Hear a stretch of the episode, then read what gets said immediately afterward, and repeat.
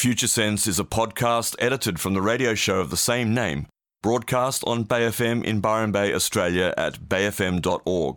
Hosted by Nick Jeans and well known international futurist Steve McDonald, Future Sense provides a fresh, deep analysis of global trends and emergent technologies. How can we identify the layers of growth, personally, socially, and globally? What are the signs missed, the truths being denied? Science, history, politics, psychology, ancient civilizations, alien contact, the new psychedelic revolution, cryptocurrency, and other disruptive and distributed technologies, and much more. This is Future Sense. Yeah, you're tuned to FM. It's 9.46 here on uh, the day before the day before Christmas, uh, Monday the 23rd. Thanks for joining us wherever you're listening. If you're in the Shire, Rainbow region of New South Wales or the north coast generally of New South Wales or a little bit further up into southeast Queensland, you might be listening to us. Or you certainly could be anywhere out there in the world and listening to us on bayfm.org, either directly, live, or possibly after the uh, after the broadcast. And more importantly, or just as importantly, you can tune into our edited podcasts within a couple of days of each broadcast um, through futuresense.it is the portal, the easy portal. But if you have already, for example, the iTunes app, then you can access FutureSense right there and then. You might also be on another planet 30,000 years in our future and catching these radio waves. And so, going, these guys well. knew what was going on back then. They actually had some of the real stuff. Thank goodness for that. Somebody knew what was going on. Um, let's hope so. Um, Right. we want to talk a little bit. want to talk a little bit about utopias today. Um, the uh, the word utopia was coined, as many of you would know, by Thomas More. That's M O R E. There's a couple. There's a few Thomas Mores who are famous, but this this guy goes back to the 15th and 16th century. Born in 1478, died in 1535, and it was the name of the island described in his uh, in his book, which was originally written in Latin, uh, but he based his new word that he created uh, on Greek. Uh, he combined, combined topos, place or where, with you or u or no, which sort of means nowhere. So in a way, it's a nowhere place, a place that uh, doesn't exist. And I think that's exactly how we might configure it now. The concept of utopia has existed in many different religions, even so in societies since ancient times. The term itself was originated by Thomas More in that early 16th century book of the same name. He suggests that utopia or good place or nowhere place is a better descriptor uh, than um, yeah than the previous descriptions of this idea. And from so from Thomas More's original coinage, the word utopia has been conflated uh, with utopia as the Greek e-utopia to mean a non-existent good place. So there's a confusion there straight away. You're going to have to dig out that Talking Heads song. You know that, don't you? Oh, which one? The um, Road to Nowhere. ah, good, yeah. Uh, It's Perfect. interesting. I mean, this topic is is quite uh, relevant to the present day Yes. as well, because as we move into a communal value system, and I'm talking here about this consciousness shift that's underway beyond the scientific, industrial, Mm. individually oriented way of being human into a new communal value system.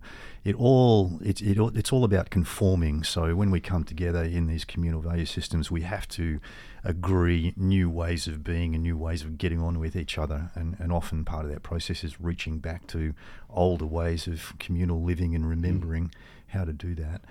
And um, inevitably, in the transition period, we look at the way things have been and we decide that that was pretty bad and it didn't work so well, and things ought to be a different way. And this often, usually, actually gives rise to fundamentalist and utopian ideas. And certainly, we've been seeing a lot of that lately. And you could say that uh, things like, for example, the rise of Islamic State was a utopian Yes, idea. yes, indeed. It certainly seems to have been a road to nowhere for, for a lot of people. Uh, but also unbound capitalism. I mean, the idea that everybody in the world ought to be in a capitalist society, and if you haven't got some, we'll give it to you. You know, it's it's no different, really. It's just a different perspective. Um, and, and both of those ideas have, there have been attempts to force them on other societies using war. Uh, and uh, and of course they bumped heads big time. Yeah, uh, I thought uh, when you were speaking of George Orwell's book Animal Farm, which is uh, fairly well known as well uh, as his other great uh, prophetic books, you could say, written in 1945 at the very end of the Second World War. Of course, it it talks about a sort of utopian society uh, as a, an allegory with uh, animals. Where all animals are created equal, except some are more equal than others. That's right, and I think probably for a lot of people who've heard the word word utopia bandied around, they they might not appreciate the the origins of it in Thomas More's book, and and in fact, it was associated with totalitarianism. Yeah. Yeah. Yeah, well, there's many different configurations of it, and um, you know, a lot of uh, a lot of people uh, down through the ages configuring new political social constructions that use the ideas of of, of uh, utopia, including Marx and Engels. Karl Marx and uh, Engels were dismissive of a kind of 19th century bourgeois utopian socialism, contrasting it with their own scientific socialism. So this is interesting. The notion that Marx and Engels actually configured that they actually were doing science with their their version of what ended up being uh, what we now know as socialism or Marxism. I thought that was a, a shop in England, Marx and Engels, but I'm confused. No, please go on. I think it's Marks and Spencer. Oh, oh, right, Marks yes. and Spencer. I haven't shopped there though. You might have shopped there. I love Arthur C. Clarke. There's an article here um, quoting pieces of uh, Arthur C. Clarke uh, had one had one quote on. Um, on utopias uh, from 2001: A Space Odyssey, the book, and he said that the newspapers of utopia would be terribly dull. and I think that's really interesting, isn't it? Because there is this configuration, especially, I guess, now coming back to Clare W. Graves' work in this era, where the green layer, layer six in the, in Graves' configuration, is emerging on the planet in many places. A very fine example in this region here, and these new this notion of utopia sort of is being configured into that expression too, to some degree, isn't it? It is absolutely, and uh, and there is this shadow aspect to the layer six value system, which which harps back to uh, the egocentric Mm. layer three and and each of the value systems in the first tier, the, the first six value systems have this shadow relationship to uh, the, the value system three layers down, and uh, which which is always on the opposite side of the spiral. So if it's a communal value system like layer six, its shadow aspect is an individual uh, influential value system layer three, which is egocentric. Yeah. And so you see this, you do see this uh, self-centered aspect playing out in layer six, and perhaps one of the most uh, amazing examples of that is the selfie, Yeah. where where we seem to be obsessed with taking photos of ourselves. Um, this uh, this idea of uh, contradiction and hypocrisy uh, within the configurations of utopia is quite is quite common. I'm quoting here from an article from the uh, the New Yorker from 2016.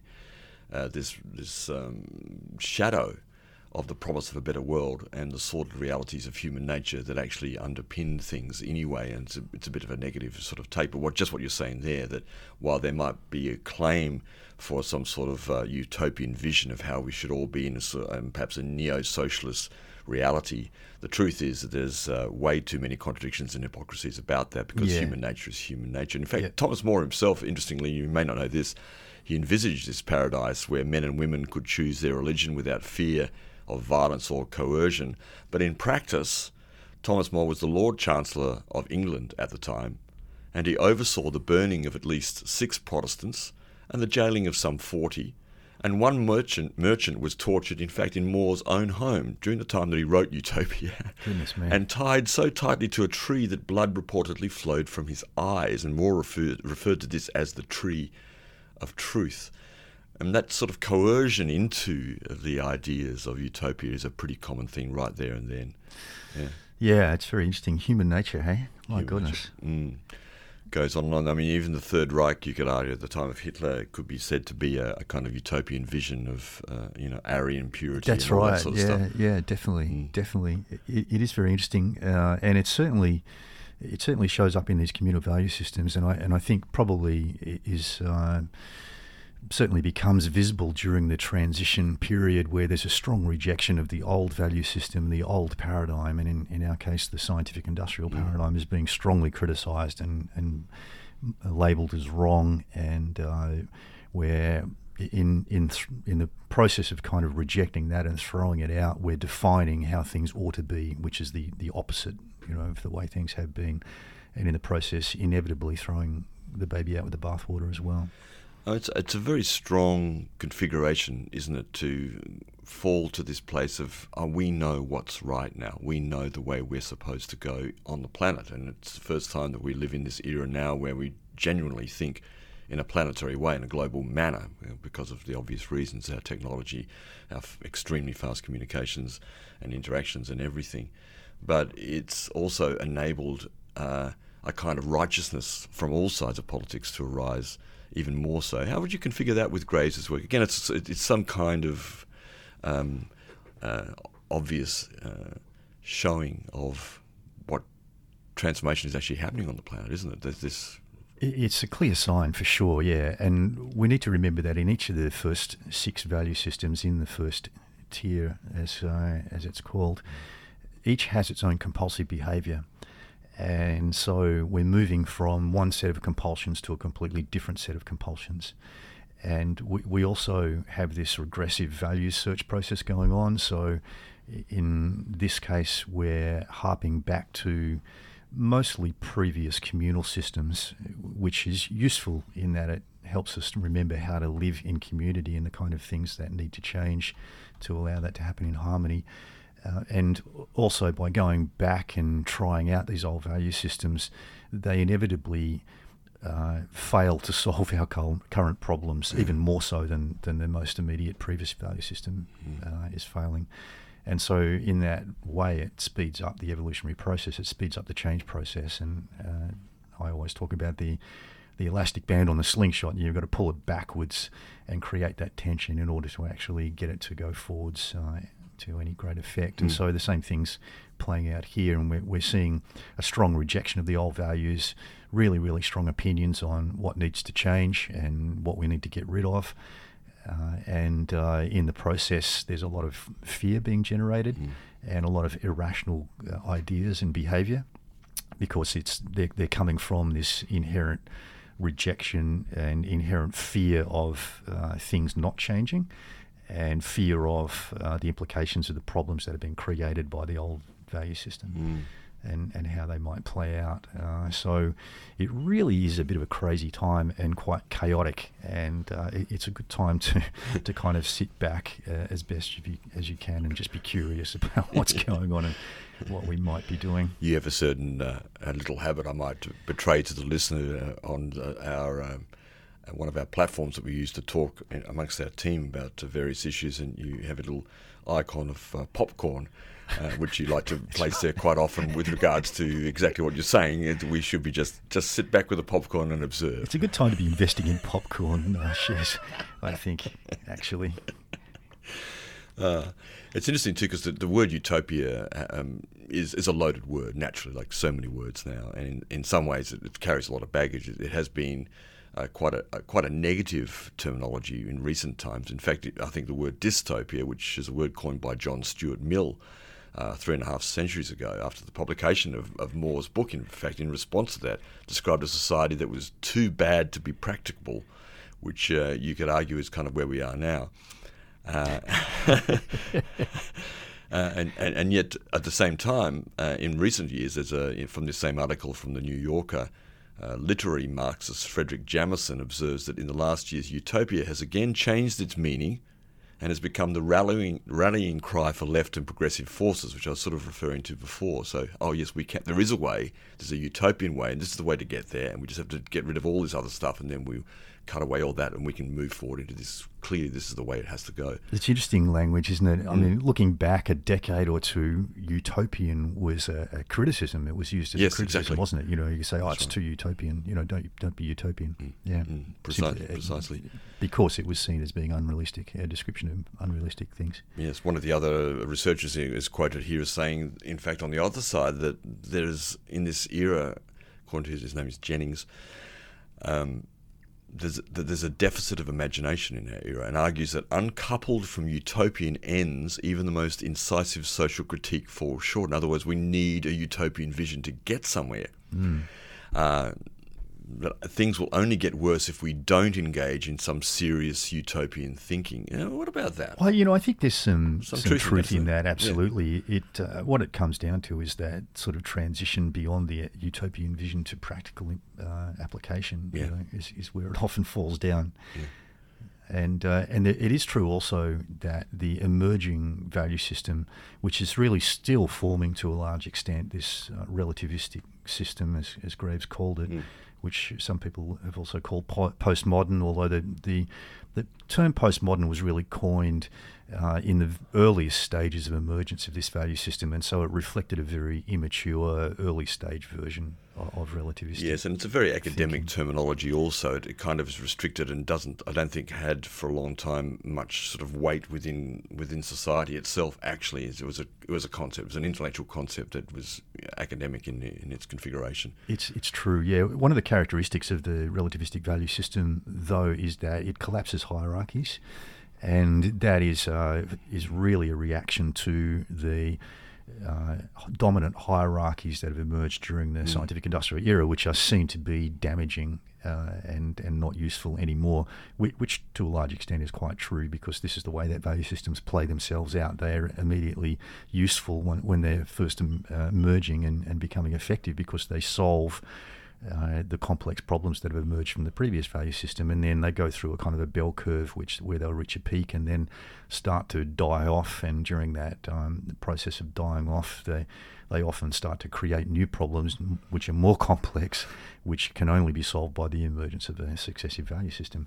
And so, uh, in the process of the emergence of the relativistic values, we're seeing a tendency to want to collapse hierarchies because they're seen as being bad. Uh, and and generally, the idea of hierarchy is thought of only in terms of dominant hierarchies, not in terms of nurturing hierarchies. Ah, yes, right, which are like the feminine okay, version. that's great. Yeah, yeah, that's really good. So take that in, folks. Think about that for yeah, a second. Yeah, and and this is something that's often missed: is mm. people think hierarchy, they think dominant, but not all hierarchies are dominant. Some hierarchies are nurturing, like a, a mother-child mm. hierarchy is a nurturing hierarchy, for example. And nature is full of nurturing. Nature's hierarchy. full of nature, of nurturing hierarchy. Exactly. Yeah, yeah. But in the process of collapsing hierarchies altogether, it, it does literally throw the baby out with the bathwater because we lose the any uh, hierarchical cause and effect relationship, and so it, it, makes problem solving difficult in many many cases. And right at the moment, it's resulting in the collapse of um, much of the, the scientific method with, within uh, the mm. particular discipline, mm-hmm. uh, and and so we are losing and confusing those cause and effect relationships,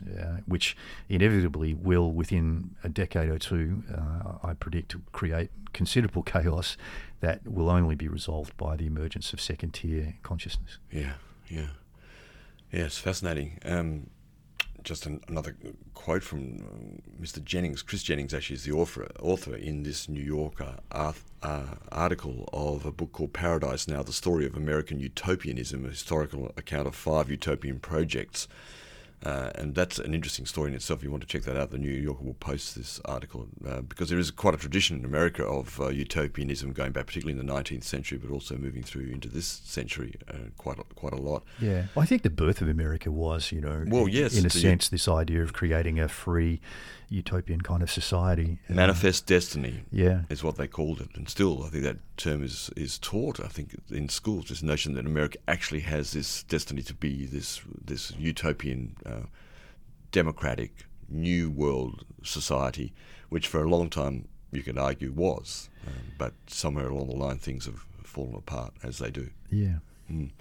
Yeah, uh, Jennings. Uh, I was just going to quote this last part, part with regards to whether you know how we engage with this. He has uh, he says that society seems like something that needs to be invented rather than merely endured, and I like that. Like we actually have capacity to make change. We have capacity to make choice. We have capacity to actually solve the problems, and I think there's a there's part of us now that has given up. I think uh, I'm generalising hugely here, but a lot of people, particularly with regards to, for example, the climate issues, uh, uh, are becoming so negative and dark that and dystopian about things that there really isn't the uh, the, the kind of uh, quashing that potential in every human being to actually create the future in one way or the other. It's a very challenging time that we're in because we are in this transition period between value systems. And what needs to happen for a new value system to emerge is we need to let go of our old values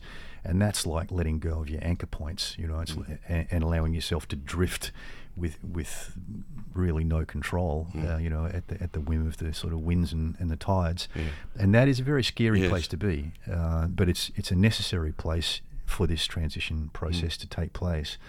Uh, and, and, I think that's why you know so so many people are, are feeling confused, mm. afraid about uh, an unknown future, uh, and and really uh, becoming more desperate actually for something to hang on to, and, Yeah. and so they're grabbing hold of whatever you know crops up to see Mm. if it'll work. And th- there's also inevitably a process and a, and a period of experimentation with new values and new ideas. And what if we try this? What if we try that? And part of that process is this uh, regressive search back to old values to see if we if we dig those out, maybe they'll work. Uh, you know, if we just give them one more try, Mm. like "Make America Great Again," for example, is a, is a good example of that. Yes, very interesting. And um, have a look at yourselves, folks out there. Where are you in regards to this? Because uh, we're certainly not saying that this is wrong. I think what I'm hearing as you speak there, Steve, is this confusion, this uncertainty, this insecurity that is prevalent in everybody to some degree, arguably. Perhaps you disagree, but I think it's true. Um, is actually um, um, a signpost of our increasing capacity, essentially. Look, it's actually a signpost of progress, believe it or not. I mean, and the only way to really make sense of this is to step back and look at the patterns of change. And this mm. is where mm. a second tier perspective becomes extremely critical, actually, and, and certainly will become more critical in the decades ahead. Is we have to be able to, to, to step back and see the process that we're in. Yeah. You know, we've got to make that sort of subject object transition so so our subjective experience actually becomes the object of our observation and, and understanding. Uh, and then once we can see that, okay, when we go through these paradigm shifts between value systems, we always go through this kind of no man's land where we've let go of the old values. We don't quite know what the new ones are. They're, they're still forming. And that's a period of great discomfort Yeah. and, and often chaos traditionally. But if we could actually see that pattern and realize, okay, we're there, you know, and we're in between this and that, it becomes psychologically much more easy, I think, if, if we just can just know that we're in transition between, you know, this place and that place, and we've got to cross this barren area where there are no real anchor points for us to have. Mm. Yeah, I think it's um, it's actually really great to see what you said before. There, I'm just trying to remember. You said um, about subjective experience that one's subjective experience becomes the object Yeah. of inquiry, Yeah. of observation, in Yeah. order to actually see what real relationship uh, that's not flavoured by, covered by, or mitigated by you know societal and everything else, cultural imprints upon us. But actually, what is our real, true subjective experience in the moment? And you know, some people talk about these major transitions as a kind of death. Hmm. A- And interestingly, people report having this experience when they go through a near-death experience, where they'll be immersed in the experience of dying, and then all of a sudden they'll find themselves above, looking down on what's going on. Uh, and in that process, there's a there's a kind of uh, peace that emerges. And we don't need to literally die to be able to do this. Uh, we just need to learn that transcendent process, um, you know, through self-development, so we can actually step back and just be aware of the dynamics that we're subjected to, rather than being uh, sort of carried away and immersed and and drowning, so to speak, in them. Mm. Yeah. Yeah, And certainly, there's a lot of that going on in the world at the moment, uh, uh, and absolutely here in Australia, where you know we're subject to incredible forces of nature and the change that they bring. and we'll come back to some of that. I think in the uh, the next part of the show. Take a break shortly. Just finish on the, on Utopia. This part uh, from the New Yorker article. Just quote this last little piece here because I think it's interesting that this new uh, configuration of utopia is arising uh, for for the reasons we're talking about. Modern day utopians are not blind to the lessons of history. Many of them see the limits posed by human nature and recognize that utopia has always veered between evil and futility. Yet, at least implicitly, they seem to view the price of utopia, the disruptions of sweeping change, the inevitable turmoil of total overhaul, worth paying. And it finishes saying a quote from Mao, from Chairman Mao, who said, A revolution is not a dinner party. And I think that's it. You know, like we are faced with such, uh, to whether utopia or not, to get to to get to some other place that we're seeking now to solve the problems that we have on this planet now is such a, a huge revolution. It's such a sweeping change. It is incredibly disruptive.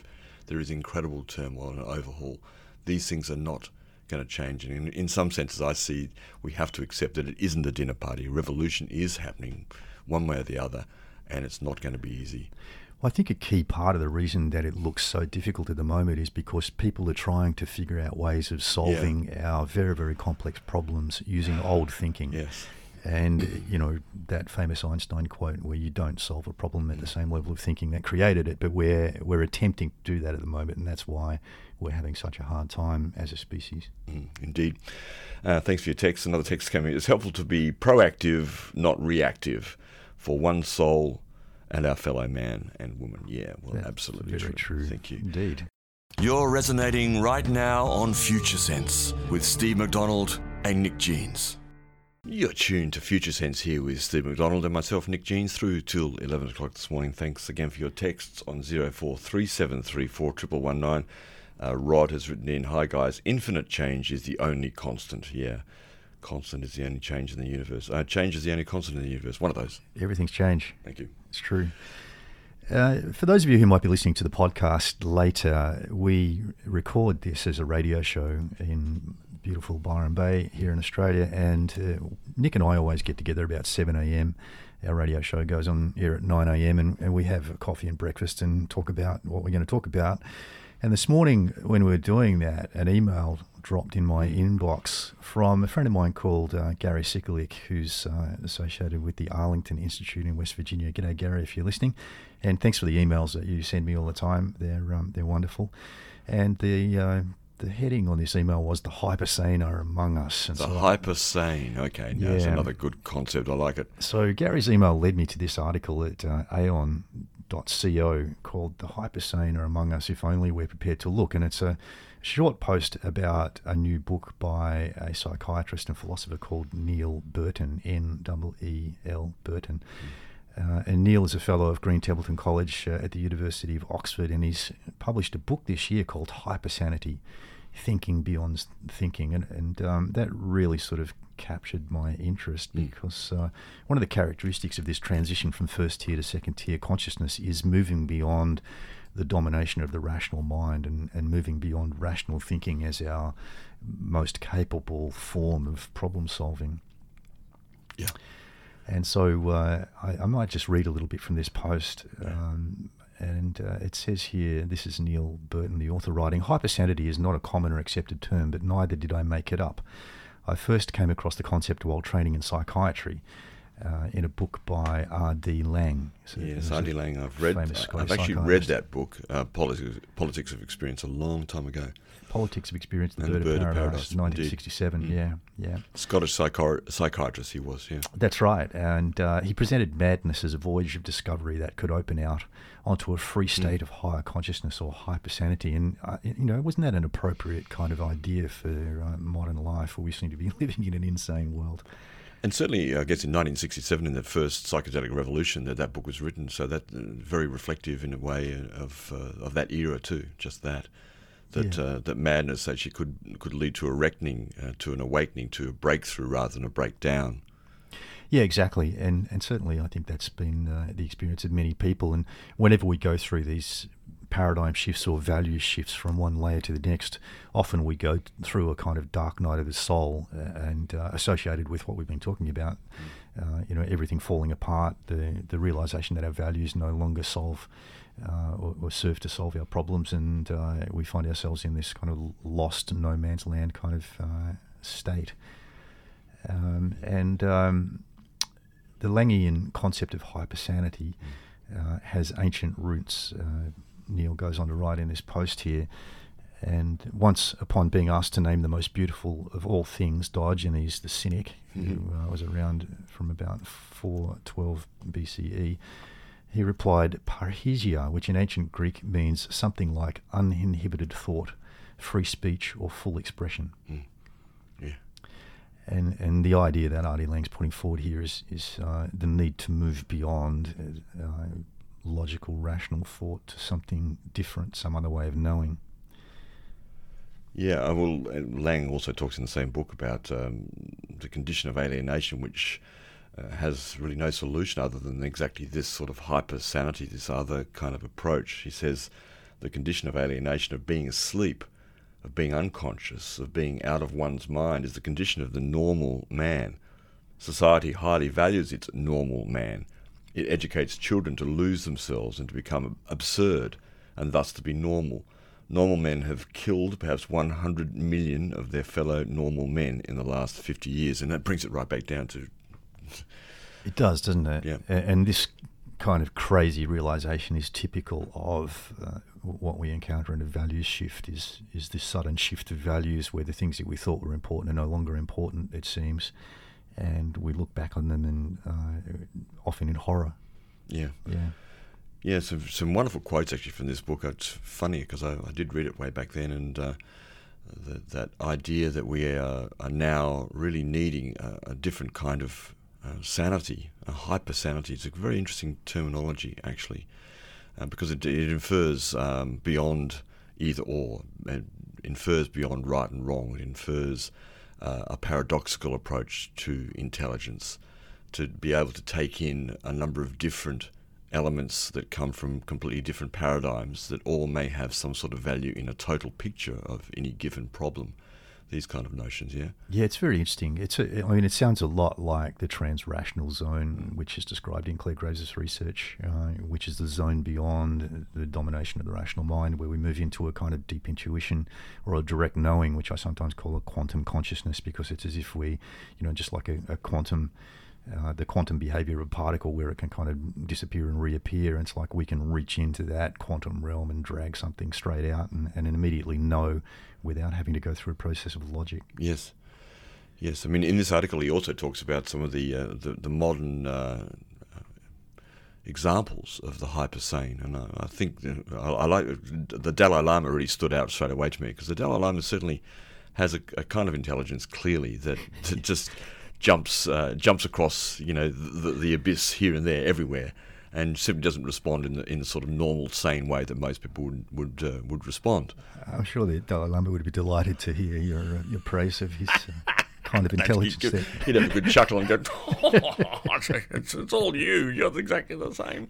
Oh, uh, me. Yeah, good. Yeah, yeah. It's it's interesting. It seems to be really appropriate for the for the present day. Uh, one of the another line from this post by Neel here: "We could all go mad in a way we already are, minus the promise." And that's interesting, isn't it? The promise. Uh, and what is the promise about? Is that the promise of finding some resolution, some utopia from our thinking, or just, yeah, is that what he's referring to? Maybe. Uh, I don't know. I, well, I, I guess you know he's, he's talking about this dark night of the soul process. I think alluding to that sort of uh, Jungian idea that we go into the crazy place and then come out the other side more sane than we were when we went in, uh, which is certainly you know the experience of many many people. And, you know, it's, it's been said quite often that madness and brilliance, madness and genius are two sides of the same coin. I think this is exactly what's going on here. And I always think when I'm talking about these kind of topics of the word education, mentioned children before that Laing talked about and how we teach our children to be normal in that sense. And education, of course, actually comes from the Latin educare, which means to draw out, means to bring out the unique and special qualities and abilities of that one child, not to thrust forth and, and inculcate uh, our children with uh, the versions of society and culture that we that dominate them that we like to see um, reiterated.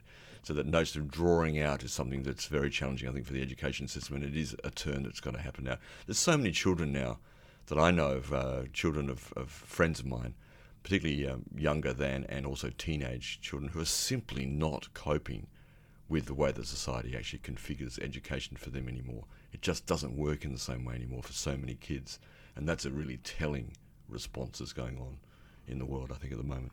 It is absolutely. I love this word hypersanity, and I'm going to use that. And uh, I was so impressed that I've, I've actually gone online and bought the book this morning. So Oh, my I'll, goodness. I'll report back later after I read it. That's great. A couple of other texts quickly come in. Uh, a more, I'm not sure exactly what you mean here, but I like it. A more upful, upful a man is in his heart. The more upful a man is in his heart, the more ancient he appears on the outside. Take a moment for that one. And uh, someone else says Einstein said, "Children are born intelligent, then we educate them." Yes, it's funny because I had another Einstein quote up here. We're talking about uh, hypersanity. Uh, Einstein said, "If at first an idea is not absurd, then there is no hope for it." That's right. That's right. Uh, very much in line with this uh, final quote from uh, this post on hypersanity. uh, which I will leave us with. Um, both psychosis and hypersanity place us outside society, making us seem mad to the mainstream. Mm. How true is that? And of course, you know, uh, there's another great quote that uh, quote where ideas are originally com- considered completely crazy, and then they're slowly adopted, and then they become the, the, the more of the day. And I think that's you know we're, we're at a stage in, in human evolution clearly where we need a whole bunch of absolutely brand new ideas Yeah, to flood through our system and to create new systems. Exactly that. very true. Mm. You've been listening to Future Sense, a podcast edited from the radio show of the same name, broadcast on Bay FM in Byron Bay, Australia, at bayfm.org. Future Sense is available on iTunes and SoundCloud. The future is here now. It's just not evenly distributed.